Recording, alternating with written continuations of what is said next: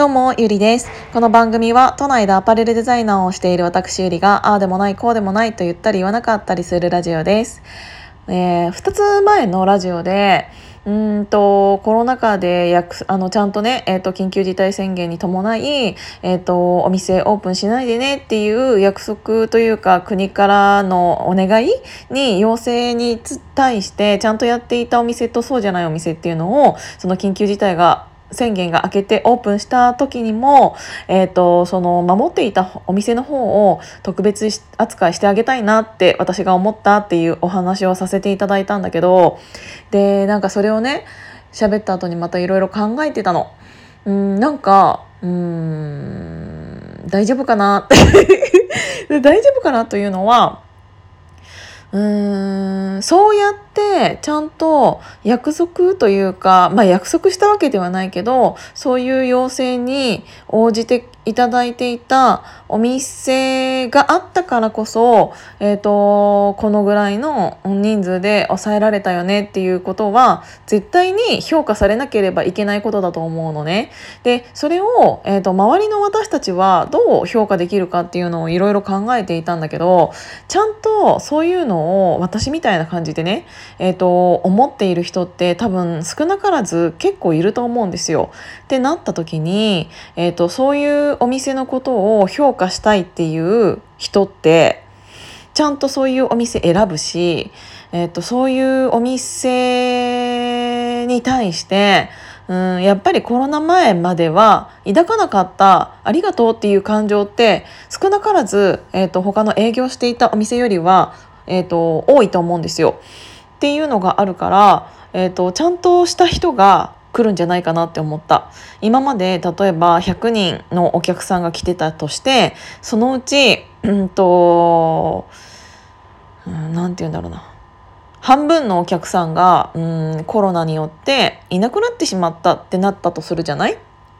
でも残った50人のお客さんまたは今から来るお客さんっていうのは、えーと、ちゃんとそのお店が、えーと、オープンせずにいろいろ我慢して来てくださったっていうのを思って来てくださる方っていうのもたくさんいると思うんですよ。ってなったらもともといた100人のお客さんよりも、えーと、今から来るお客さんの方が、えー、と価値が高いというか。えーと、と同じ一人ではないって思うんです私はねどうせだ、うん、どうせだったらうんと、有料顧客というかがついた方がいいに決まってるじゃないですか、えーと、そういう言い方をしたらあんまり飲食店で有料顧客みたいな言い方しないのかもしれないけどでもちゃんと,、えーと、一定のガイドラインというかができた人が集まると思うからあのそういうお店にちゃんと来てくださるお客さんっていうのは、えー、とその最低限のラインをちゃんとなんか超えた人というか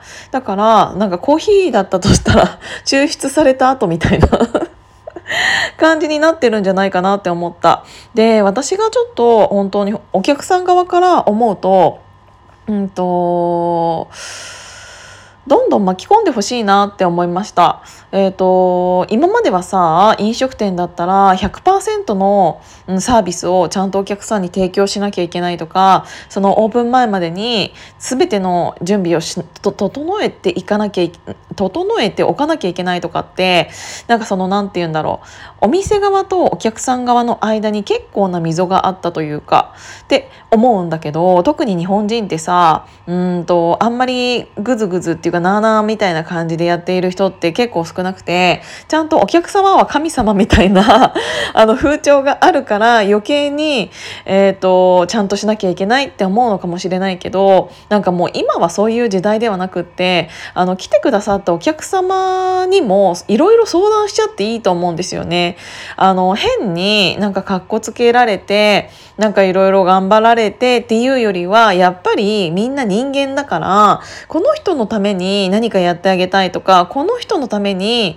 うん、あこのお店のためにどうにか協力したいって思ってくれるお客さんって絶対にいると思うからなんかそういうお客さんに対してなんかあのちゃんと弱みを見せるというかうんっていうのはまあそれもある程度の節度っていうのがあるとは思うんだけど、えっ、ー、と、いい塩梅でお客さんに甘えるっていうことも必要なんじゃないかなって思ったんですよね。うーん、なんて言うんだろう。今まででは、その、当たり前ではなかったそういうなんかお客さんに甘えてはいけないみたいなそういうものっていうのが、えーと、もうとりあえず同じ人間なんだからでこのお店が続いてほしいのはお客さん側も同じでだから言ってるわけでってなった時になんかそういうお店側からお客さんに対してなんか実はこういうことがあってなんかずっとお店閉まってたんですけどなんかこれからなんかどうしていったらいいかなんかアドバイスあったらくださいとか言ってみるとかうんなんか人間らしさ人間らしい弱みみたいなものをちゃんとその常連さんだけでもいいかもしれないけどなんかそういう人たちに伝えることによってじゃあどうにか私たちがこのお店を盛り上げたいなって、えー、と思ってくださるかもしれないじゃないですか。でそこでまたコミュニケーションとかネットワークというかが生まれてコミュニティみたいなものになったら例えばそこら辺の町内で何何かがある時にじゃああそこのお店にしようよってなんかすぐすぐにはなんかあの目目に見えて何かがないかもしれないけど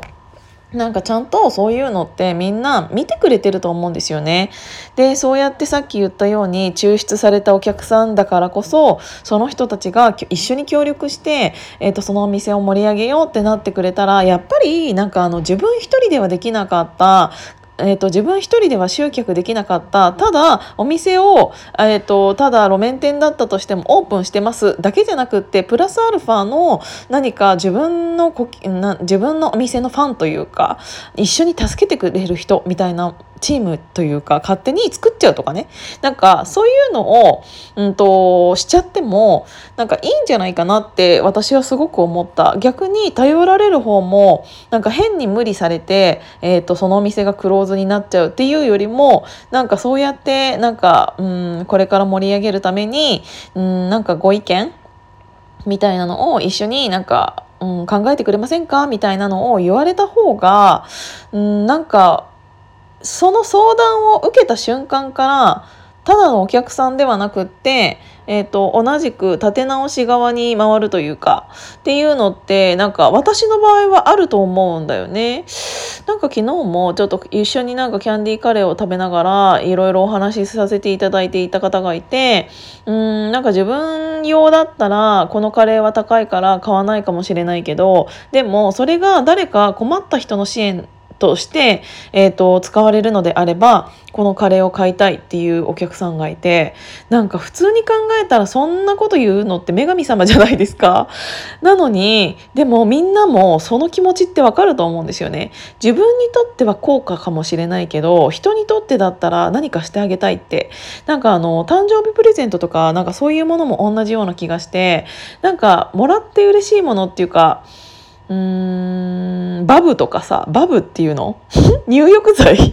入浴剤とかだったとしてもさなんか自分で使うにはちょっとこれ高いからもったいないけどなんかプレゼントとしてだったらあげたいなっていうものってあるじゃないですか。なんかそういうのと似てるのかなっていうのは思ったからそうなんか自分のためじゃなくって誰かのためになることが結局自分のためになるなっているってイコールだと思うのでそうやってなんかお店だからとかお客さんだからとかそういうものを一回排除してなんかあのー、みんなで協力しながらうん盛り上げていけるような地域みたいなになったらすごく素敵だなって思ったのでちょっとそんなお話をさせていただきました。なんか誰にでもねなんか甘えるっていうわけではないと思うからなんかそういう近しい人に相談するっていうのって弱みを見せてもらえるって人間って多分嬉しいと思うんですよ。あ私にこういうことを言ってくれたってあの思うと人ってなんか人に頼りにされると頑張れちゃうっていうのってあるじゃないですか。だからそういうのを使うっていうのはいいんじゃないかなって思って今日も今日もっていうかそのままそんなお話をさせていただきました。今日も聞いていただいてありがとうございます。じゃあまたね。